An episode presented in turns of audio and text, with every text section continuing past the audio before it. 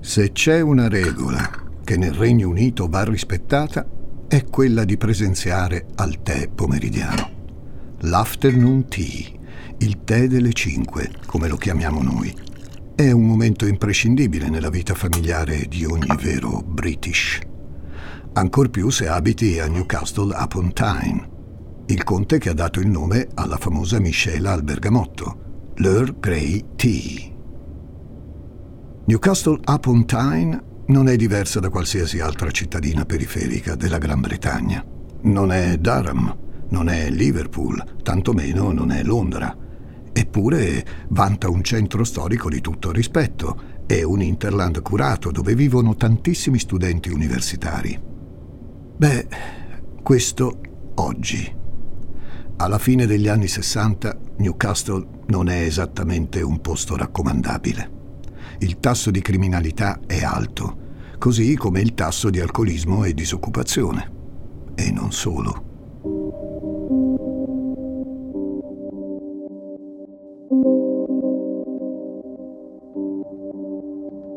Nel 1968 il quartiere di Scotswood, periferia di Newcastle, è fatto di strade sconnesse, lunghi vialoni, di sgraziate case a schiera, lotti di edifici abbandonati che non aspettano altro di essere rasi al suolo e grandi spazi per nuove opere di riqualificazione.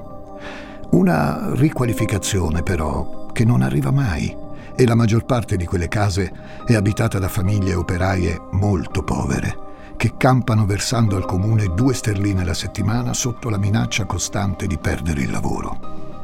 Nonostante il degrado e le condizioni difficili però, molte famiglie vivono in modo rispettabilissimo, lavorano onestamente e crescono bambini svegli e affettuosi, come da qualsiasi altra parte del mondo.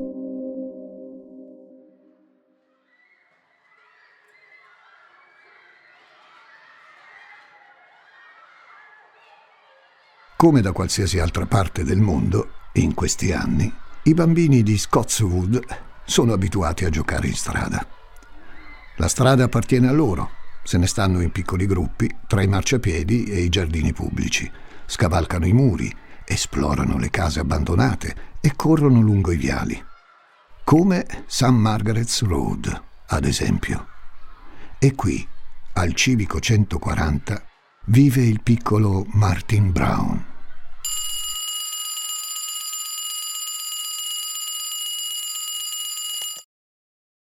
Sono le 6.30 del 25 maggio 1968 ed è sabato. Martin scende le scale piano piano per raggiungere la cucina. A quattro anni e due mesi è già un ometto e dopo essersi preparato una bella tazza di latte con del pane tostato, prepara la stessa colazione alla sorellina Linda, di un anno. Gliela porta fino in cameretta e le regge la tazza con pazienza aspettando che la piccola finisca di bere.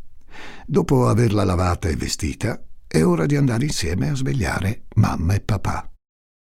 Quel sabato, come tanti altri sabati, June e George sono svegliati alle nove dal trambusto amorevole dei loro bambini.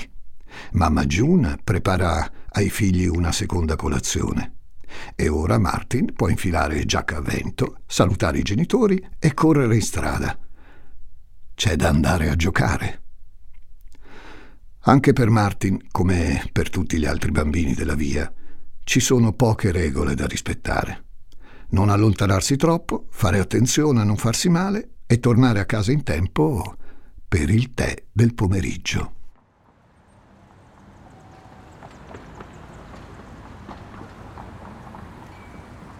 Lungo la St. Margaret's Road tutti conoscono Martin capelli biondissimi, occhi azzurri e un fisico robusto e in salute. Martin sa come farsi volere bene. Basta un sorriso e tutti vogliono giocare con lui. Verso le 11 va da Rita Findlay, sua zia, al 112 di St. Margaret's Road, a salutare il cuginetto John e farsi preparare uno spuntino. Passa anche a salutare gli operai che stanno lavorando in una delle case diroccate lì vicino e poi torna alle sue avventure non ha una meta particolare. Molti bambini, durante quella giornata, lo incroceranno in diversi momenti e ogni tanto, per lavarsi le mani o fare l'ennesimo spuntino, il piccolo fa tappa da una delle famiglie di St. Margaret's. Almeno fino alle tre del pomeriggio.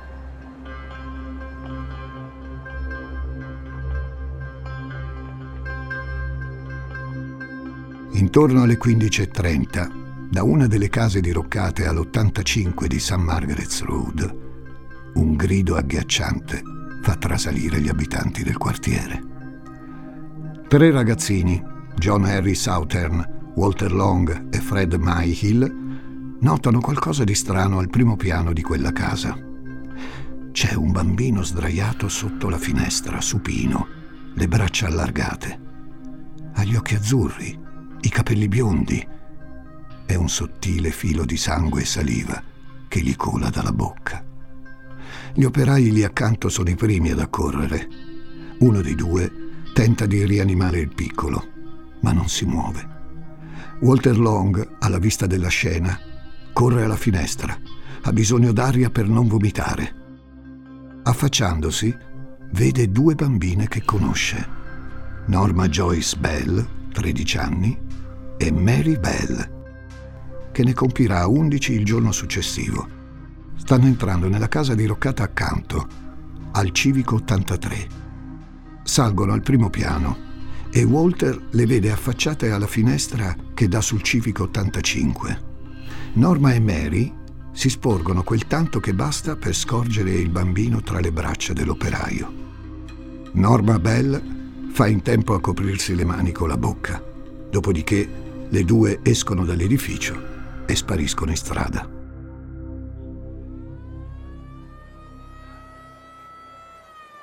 Pochi minuti dopo, Norma e Mary Flora corrono da Rita Finlay. Un bambino ha avuto un incidente, dicono. Quel bambino è Martin Brown. Sono Francesco Migliaccio e vi chiedo scusa per quello che state per ascoltare. Benvenuti a una nuova puntata di Demoni Urbani.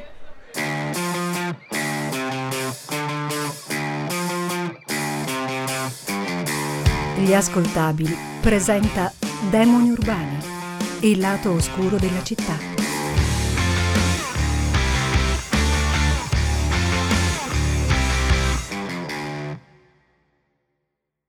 Circa la fine del piccolo Martin sono state poste tante domande, ma ben poche hanno avuto risposta. Il dottor Bernard Knight, anatomopatologo, sostiene che è impossibile risalire alle cause della morte. Il bambino non presenta alcun segno che possa indicare un'azione violenta. Non ci sono fratture né lividi. I vestiti sono integri e, a parte una piccola emorragia al cervello, non ci sono segni particolari. Il caso è presto chiuso come incidente. Gli abitanti del quartiere organizzano qualche protesta per chiedere al comune di rendere la zona più sicura e ai bambini di Scotswood viene proibito di andare a giocare nelle case pericolanti. Per questo Rita Finlay, quando pochi mesi dopo vede suo figlio giocare con Brian Howe, di tre anni, di fronte all'85 di St. Margaret's Road, va su tutte le furie. È il 31 luglio e anche se non c'è scuola ed è una bella giornata di sole, John si merita un castigo. Quanto a Brian, beh, una bella strigliata e poi a casa, senza storie. È ancora presto però, e Brian non ha per niente voglia di tornare a casa. Forse se giocasse ancora un po', nessuno se ne accorgerebbe.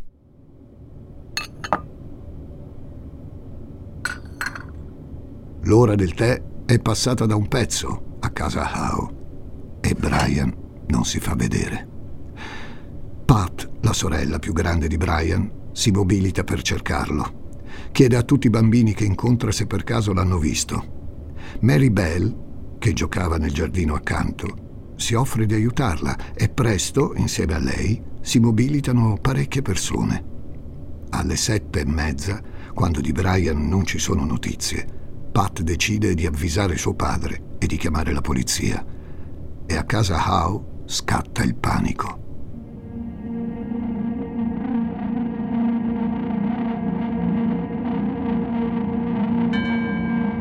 Sono le 23.30. La polizia trova il corpo di Brian a Tin Lizzy, alla fine di St. Margaret's Road, nel punto in cui grossi blocchi di cemento separano la strada dalla ferrovia. Il piccolo è seminascosto tra due blocchi, supino, un braccio teso verso l'esterno, gli occhi spalancati. Dalle labbra aperte, blu, cola un sottile rivolo di sangue misto a saliva.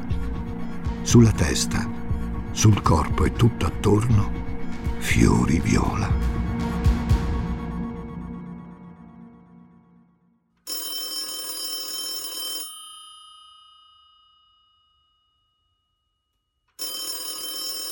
Non è mai un buon segno quando suona il telefono a luna del mattino, pensa l'ispettore capo James Dobson mentre cerca di svegliarsi.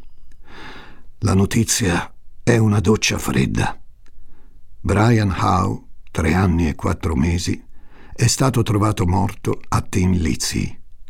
Nella testa confusa dell'ispettore, la memoria va subito al piccolo Martin Brown, Cos'altro deve succedere perché l'amministrazione comunale decida di mettere in sicurezza quel dannato quartiere? Teen Lizzie è una zona che un bambino di tre anni difficilmente riuscirebbe a raggiungere da solo. Questo è il primo pensiero dell'ispettore. Il secondo invece è un'amara constatazione. La notizia del ritrovamento del piccolo ha fatto già il giro della città. C'è troppa gente a curiosare. Respira a fondo, Dobson, mentre si avvicina al corpo del piccolo. Più si avvicina, meno sente il clangore della ferrovia, il vociare della gente, i pianti dei familiari. Più si avvicina, più sente salire nello stomaco l'angoscia. Il piccolo è vestito. Ha tre graffi sul lato destro del collo, due sul sinistro. Il naso mostra dei segni scuri, come se qualcuno l'avesse stretto con forza, e in diversi punti della testa sono state tagliate ciocche di capelli, probabilmente con le forbici trovate accanto. Sulla pancia, coperte dal maglione rosso, alcune lacerazioni piccole, ma molto nette, come se fossero state incise con uno strumento affilato. Il patologo dottor Bernard Tomlinson non ha dubbi. Brian Howe è stato assassinato. Strangolato, per l'esattezza. Ma chi può voler uccidere un bambino di tre anni? Quale mostro farebbe una cosa del genere? E perché? La verità, cari amici, è difficile da sopportare.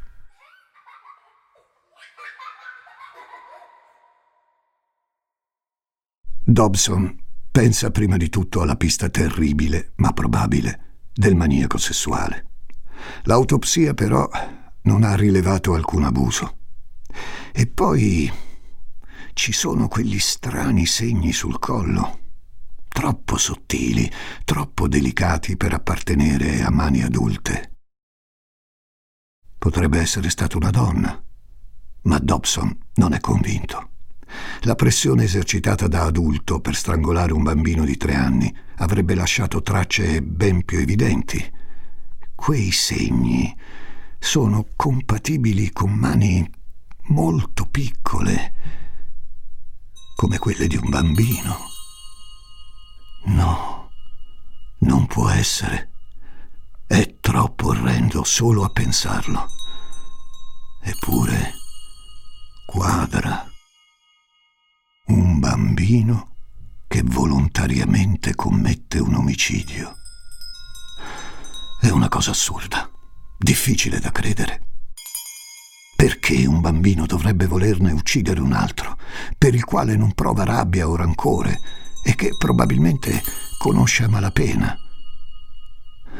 Dov'è che finisce il gioco e inizia l'orrore?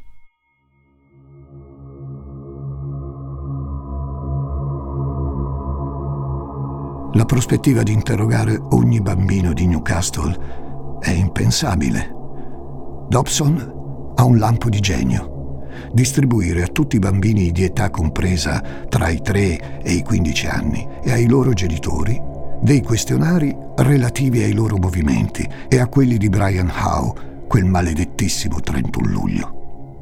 Ai bambini in particolare viene chiesto dove si trovassero quel giorno e se avessero visto Brian giocare con qualcuno.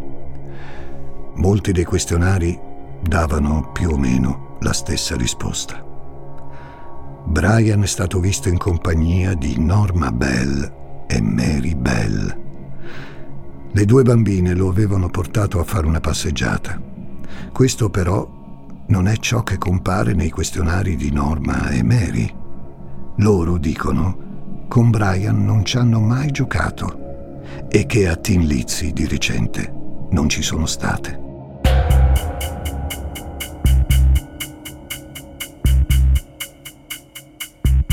Norma Joyce Bell, Mary Flora Bell.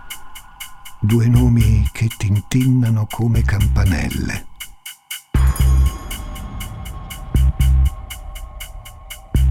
Anche se hanno lo stesso cognome, le piccole non sono sorelle né parenti.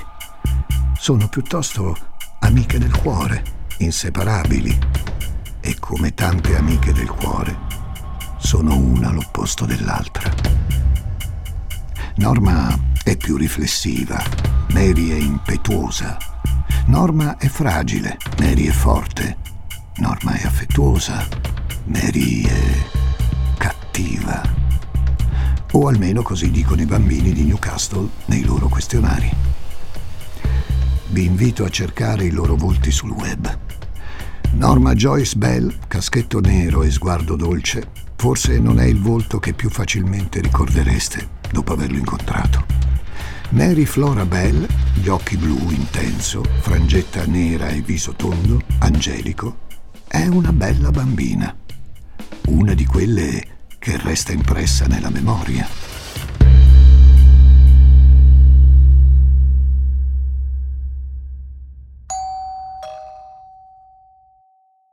Il poliziotto incaricato a interrogare le bambine è il detective Kerr. Comincia da Norma, il giorno dopo il ritrovamento del piccolo, il primo agosto. Viene accolto da una famiglia numerosissima e unita. Norma ha dieci tra fratelli e sorelle. La casa è umile, certo, ma pulita e in ordine. Norma risponde alle domande del detective stringendo la mano della madre e sorride, come se non si rendesse conto davvero della gravità della situazione non ha giocato con Brian quel giorno. Dopo Norma è il turno di Mary. Per raggiungerla, Kerr non deve far altro che spostarsi nell'appartamento accanto. A casa di Mary Bell l'atmosfera non potrebbe essere più diversa.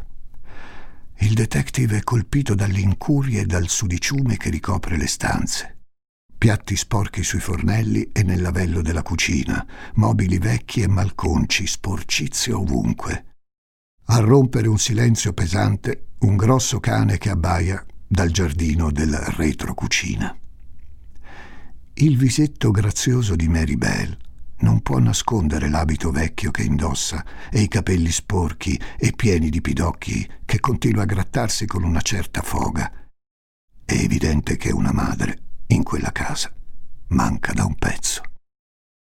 C'è però Billy Bell, che dice di essere lo zio di Mary. Billy Bell non è nuovo alla polizia di Newcastle. Ha alle spalle diversi problemi con la giustizia, oltre che con l'alcol. Lo zio lascia che Mary risponda da sola alle domande del detective. Anche lei dice di non aver giocato con Brian Howe.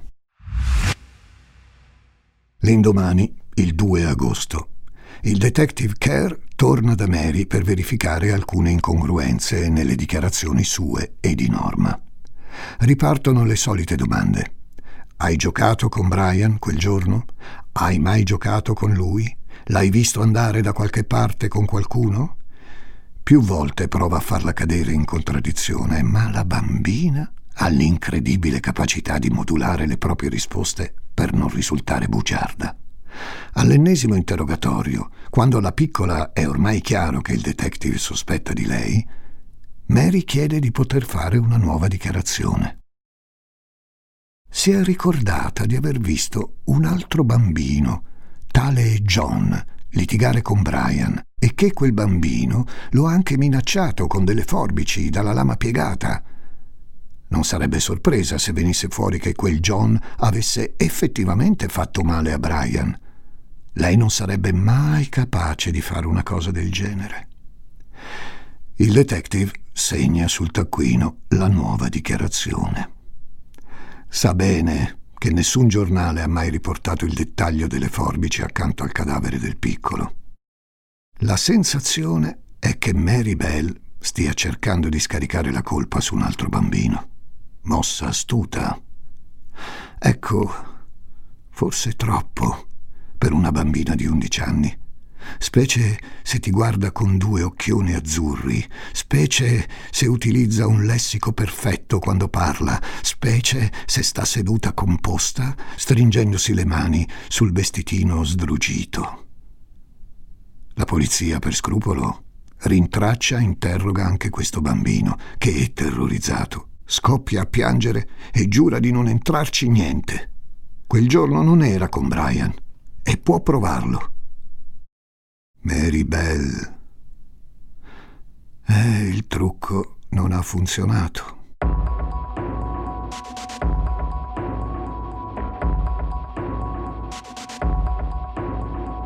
Norma e Mary vengono portate in centrale in piena notte e interrogate in due stanze diverse. La prima a cedere è Norma, che scoppia in un pianto disperato. Vuole confessare tutto. È stata Mary a uccidere il piccolo Brian. Glielo ha detto lei. Le ha detto che ha stretto il collo e spinto sui polmoni del piccolo, che l'ha ucciso e che si è divertita. Le ha anche detto di farsi gli affari suoi e di non dirlo a nessuno. Poi l'ha portata a vedere il corpo e ha tirato fuori una lametta, di quelle per farsi la barba. Ha alzato il maglione di Brian e l'ha usata per incidere dei segni sulla pancia del piccolo. Poi ha nascosto la lametta sotto un blocco di cemento. Potete andare a controllare, se volete. Lo dicono subito a Mary. Norma ha confessato e ha dato a lei tutta la colpa. La piccola non fa una piega. Risponde che è tutto falso, che Norma è una bugiarda e che è stata lei a uccidere Brian, che lei l'ha visto. Norma vuole solo metterla nei guai, come fa sempre. Il gioco va avanti per giorni. Norma accusa Mary, Mary accusa Norma. Norma dà informazioni sempre più precise sull'omicidio di Brian e fa il nome di Martin Brown. Mary, dal canto suo, continua a modificare le dichiarazioni quel poco che basta per fare in modo che non cozzino con ciò che sostiene la polizia. E poco alla volta l'orrore viene fuori.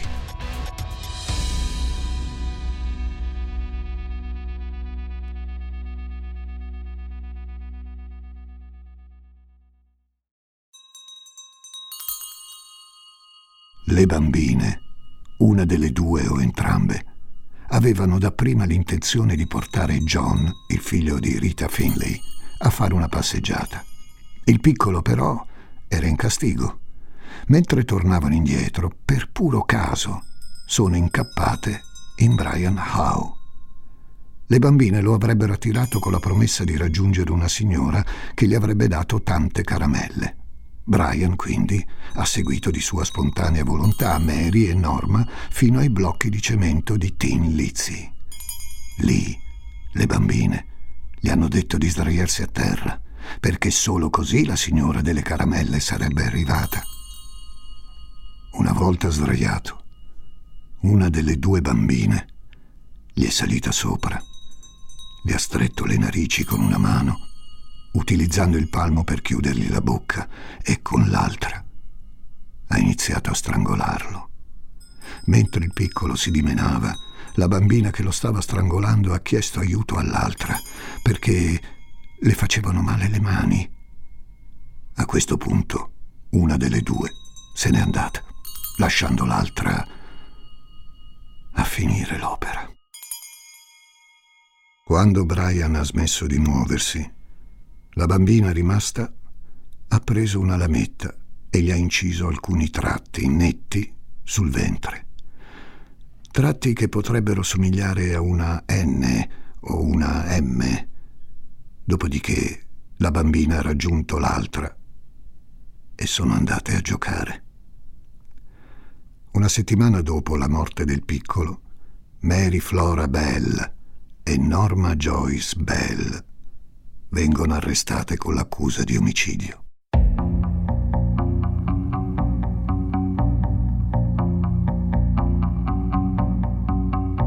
In attesa del processo, Mary e Norma vengono portate in due diversi riformatori. Mary a Seaham, Norma a Carlisle, in regime di custodia cautelare. Durante il suo, diciamo, soggiorno in riformatorio, Mary viene visitata in sette occasioni diverse da quattro diversi psichiatri. La bambina, a seconda di chi si trova di fronte, è ora collaborativa, ora musona ora accomodante, ora evasiva. È disposta a parlare dell'omicidio di Brian Howe, della vita, dei sentimenti, ma quando le si chiede della sua famiglia e soprattutto di sua madre, Mary si chiude a riccio e fa i capricci, come una normalissima bambina di 11 anni. Mary sa come modulare il proprio comportamento a seconda dell'interlocutore. In una parola, Mary è una manipolatrice. 5 dicembre 1968, ore 10.30 del mattino. La Corte d'Assise di Newcastle ha cercato di ricreare un'atmosfera il più possibile pacata per accogliere le due bambine. La sala è illuminata, non è previsto che le imputate salgano al banco. Gli agenti sono tutti vestiti in abiti civili. Norma e Mary, con i loro vestiti di cotone puliti e i cardigan stirati, sono entrate nell'aula dove, da brave, ascolteranno l'intero processo. Vengono separate da due agenti, una delle quali aiuta Mary a salire sulla panca, in seconda fila, perché non ci arriva. Per un momento Mary dondola i piedi nell'aria. Smette subito non appena la gente la rimprovera.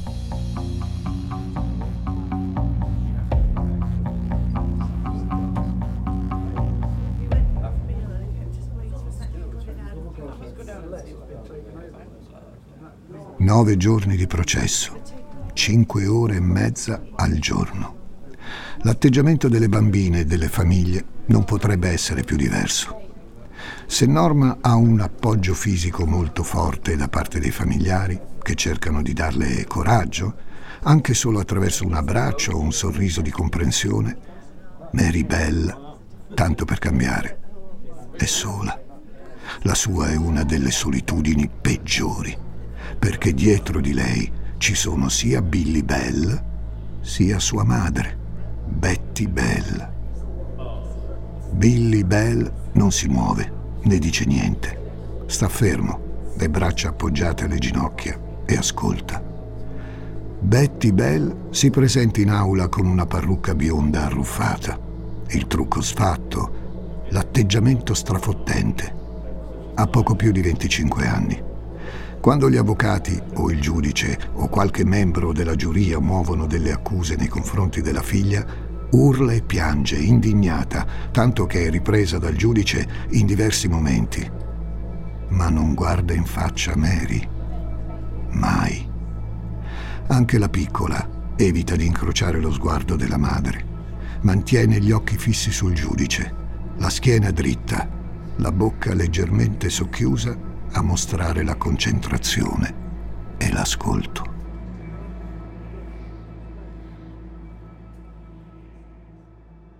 Ora, miei cari, ciò che è successo al processo è quanto di più amaro possiate immaginare. Per nove giorni le bambine si accusano a vicenda, anche se tutti, ma proprio tutti, metterebbero la mano sul fuoco che a compiere gli omicidi sia stata Mary, e Mary soltanto. Dal canto suo, Mary non ha l'atteggiamento giusto davanti alla corte. Non piange, non si dispera, non si confonde. Risponde rigida alle domande che le vengono poste, non incespica. Chiama tutti, dagli avvocati al giudice ai medici, Sir. E in quella che probabilmente è una sorta di regola d'educazione, gli adulti in sala vedono un atteggiamento di sfida. Fioccano le testimonianze contro di lei. Pare che Mary, nel corso dell'estate del 1968, abbia tentato di strangolare ben tre bambine più piccole e che ci fosse già stata una denuncia, poi ritirata. Non solo. L'11 maggio di quello stesso anno, un bambino di tre anni gravemente ferito è stato ritrovato da Mary e Norma, che sostengono di non avere idea di cosa possa essergli successo. Il piccolo non dirà nulla. Ancora, dopo l'omicidio di Martin, pare che le maestre dell'asilo comunale di Newcastle avessero trovato dei biglietti un po' sgrammaticati nei quali vi era scritto grosso modo Abbiamo ucciso noi, Martin Brown. Il penultimo giorno del processo, quando ormai era praticamente sicuro che la giuria avrebbe condannato Mary, il suo avvocato difensore gioca per la piccola la carta dell'infermità mentale e chiama a testimoniare gli psichiatri che l'hanno visitata in riformatorio. Il dottor Orton, in particolare, sostiene senza dubbi che la bambina abbia una personalità psicopatica, asociale, manipolatrice e prevaricatrice. Mary chiede alle agenti accanto a lei cosa sia una psicopatica, ma non le viene data risposta. Poi dice una frase, spiazzante nella sua semplicità, che scuote non solo le agenti, ma anche l'avvocato e il giudice daranno a me la colpa di tutto, perché diranno che Norma è stupida.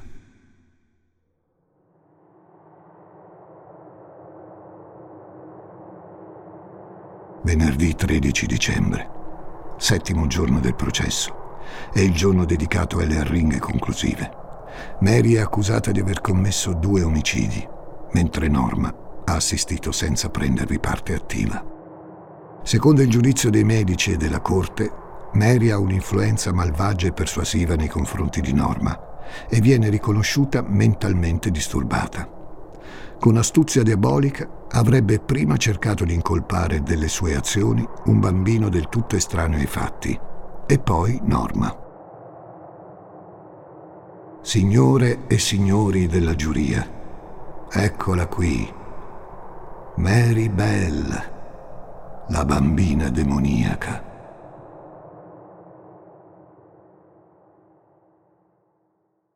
Il giorno della sentenza, martedì 17 dicembre, nessuno si aspetta grandi sorprese per Mary. Viene condannata per omicidio colposo dei due bambini, Martin Brown e Brian Howe.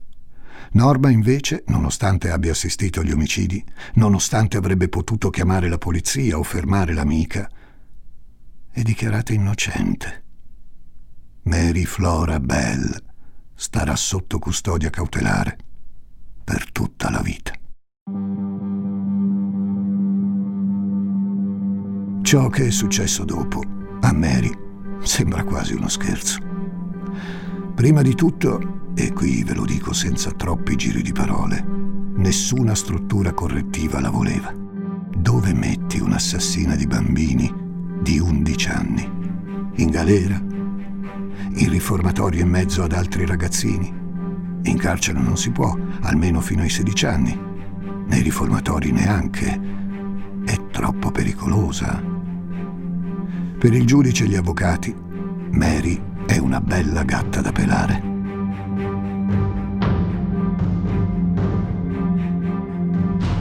Dopo diversi no, finalmente, il 2 febbraio del 1969, Mary Bell viene mandata all'unità speciale della Red Bank Approved School di Newton Low Willows, nel Lancashire.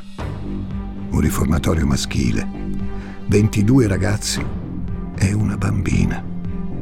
Ci resterà fino al compimento dei 16 anni in questa struttura pensata per rieducare i ragazzini difficili e reinserirli in società. Nessuna cura psichiatrica però è stata presa in considerazione. Una volta raggiunti i 16 anni, Mary sarebbe stata trasferita in un carcere di massima sicurezza.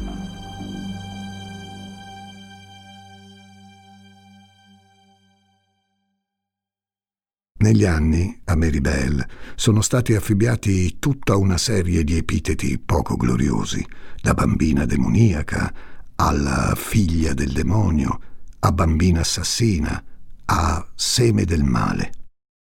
Non ha mostrato segni di pentimento per quello che ha fatto, né, se vogliamo, una consapevolezza matura delle conseguenze delle sue azioni. Le è stato chiesto più volte se sapesse che strangolare un bambino è un'azione malvagia. Ha sempre risposto di sì.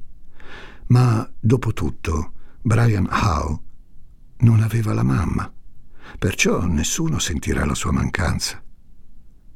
Quanto ai tagli sul petto del bambino, che Mary ha ammesso di aver fatto post mortem, ormai Brian era morto, perciò che differenza fa?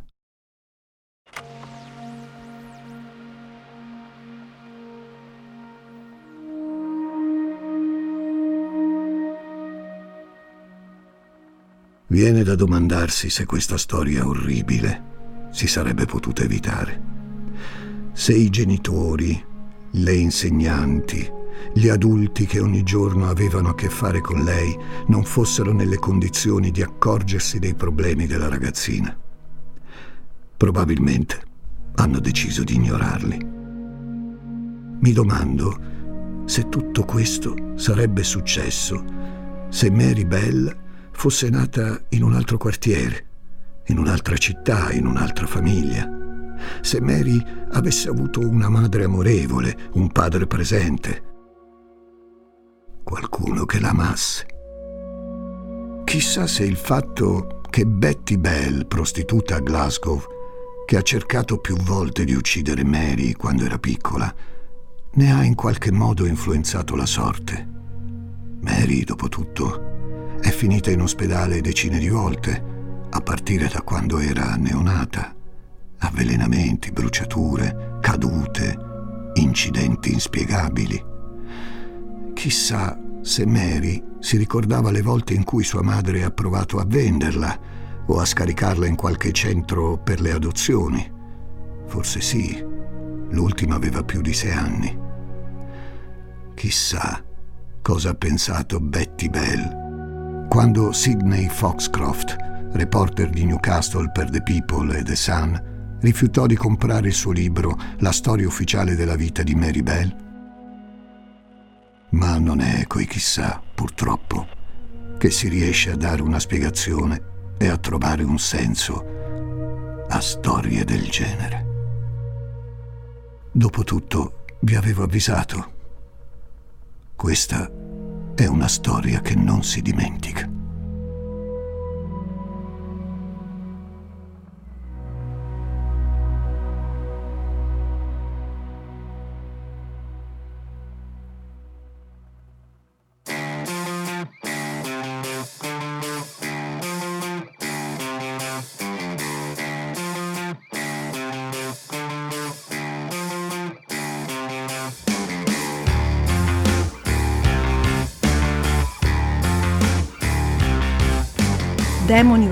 È una serie originale degli ascoltabili a cura di Gianluca Chinnici e Giuseppe Paternò Raddusa, condotta da Francesco Migliaccio. Questa puntata è stata scritta da Martina Marasco, editing e sound design di Francesco Campeotto e Alessandro Levrini, prodotto da Giacomo Zito e Ilaria Villani in esclusiva per Spotify.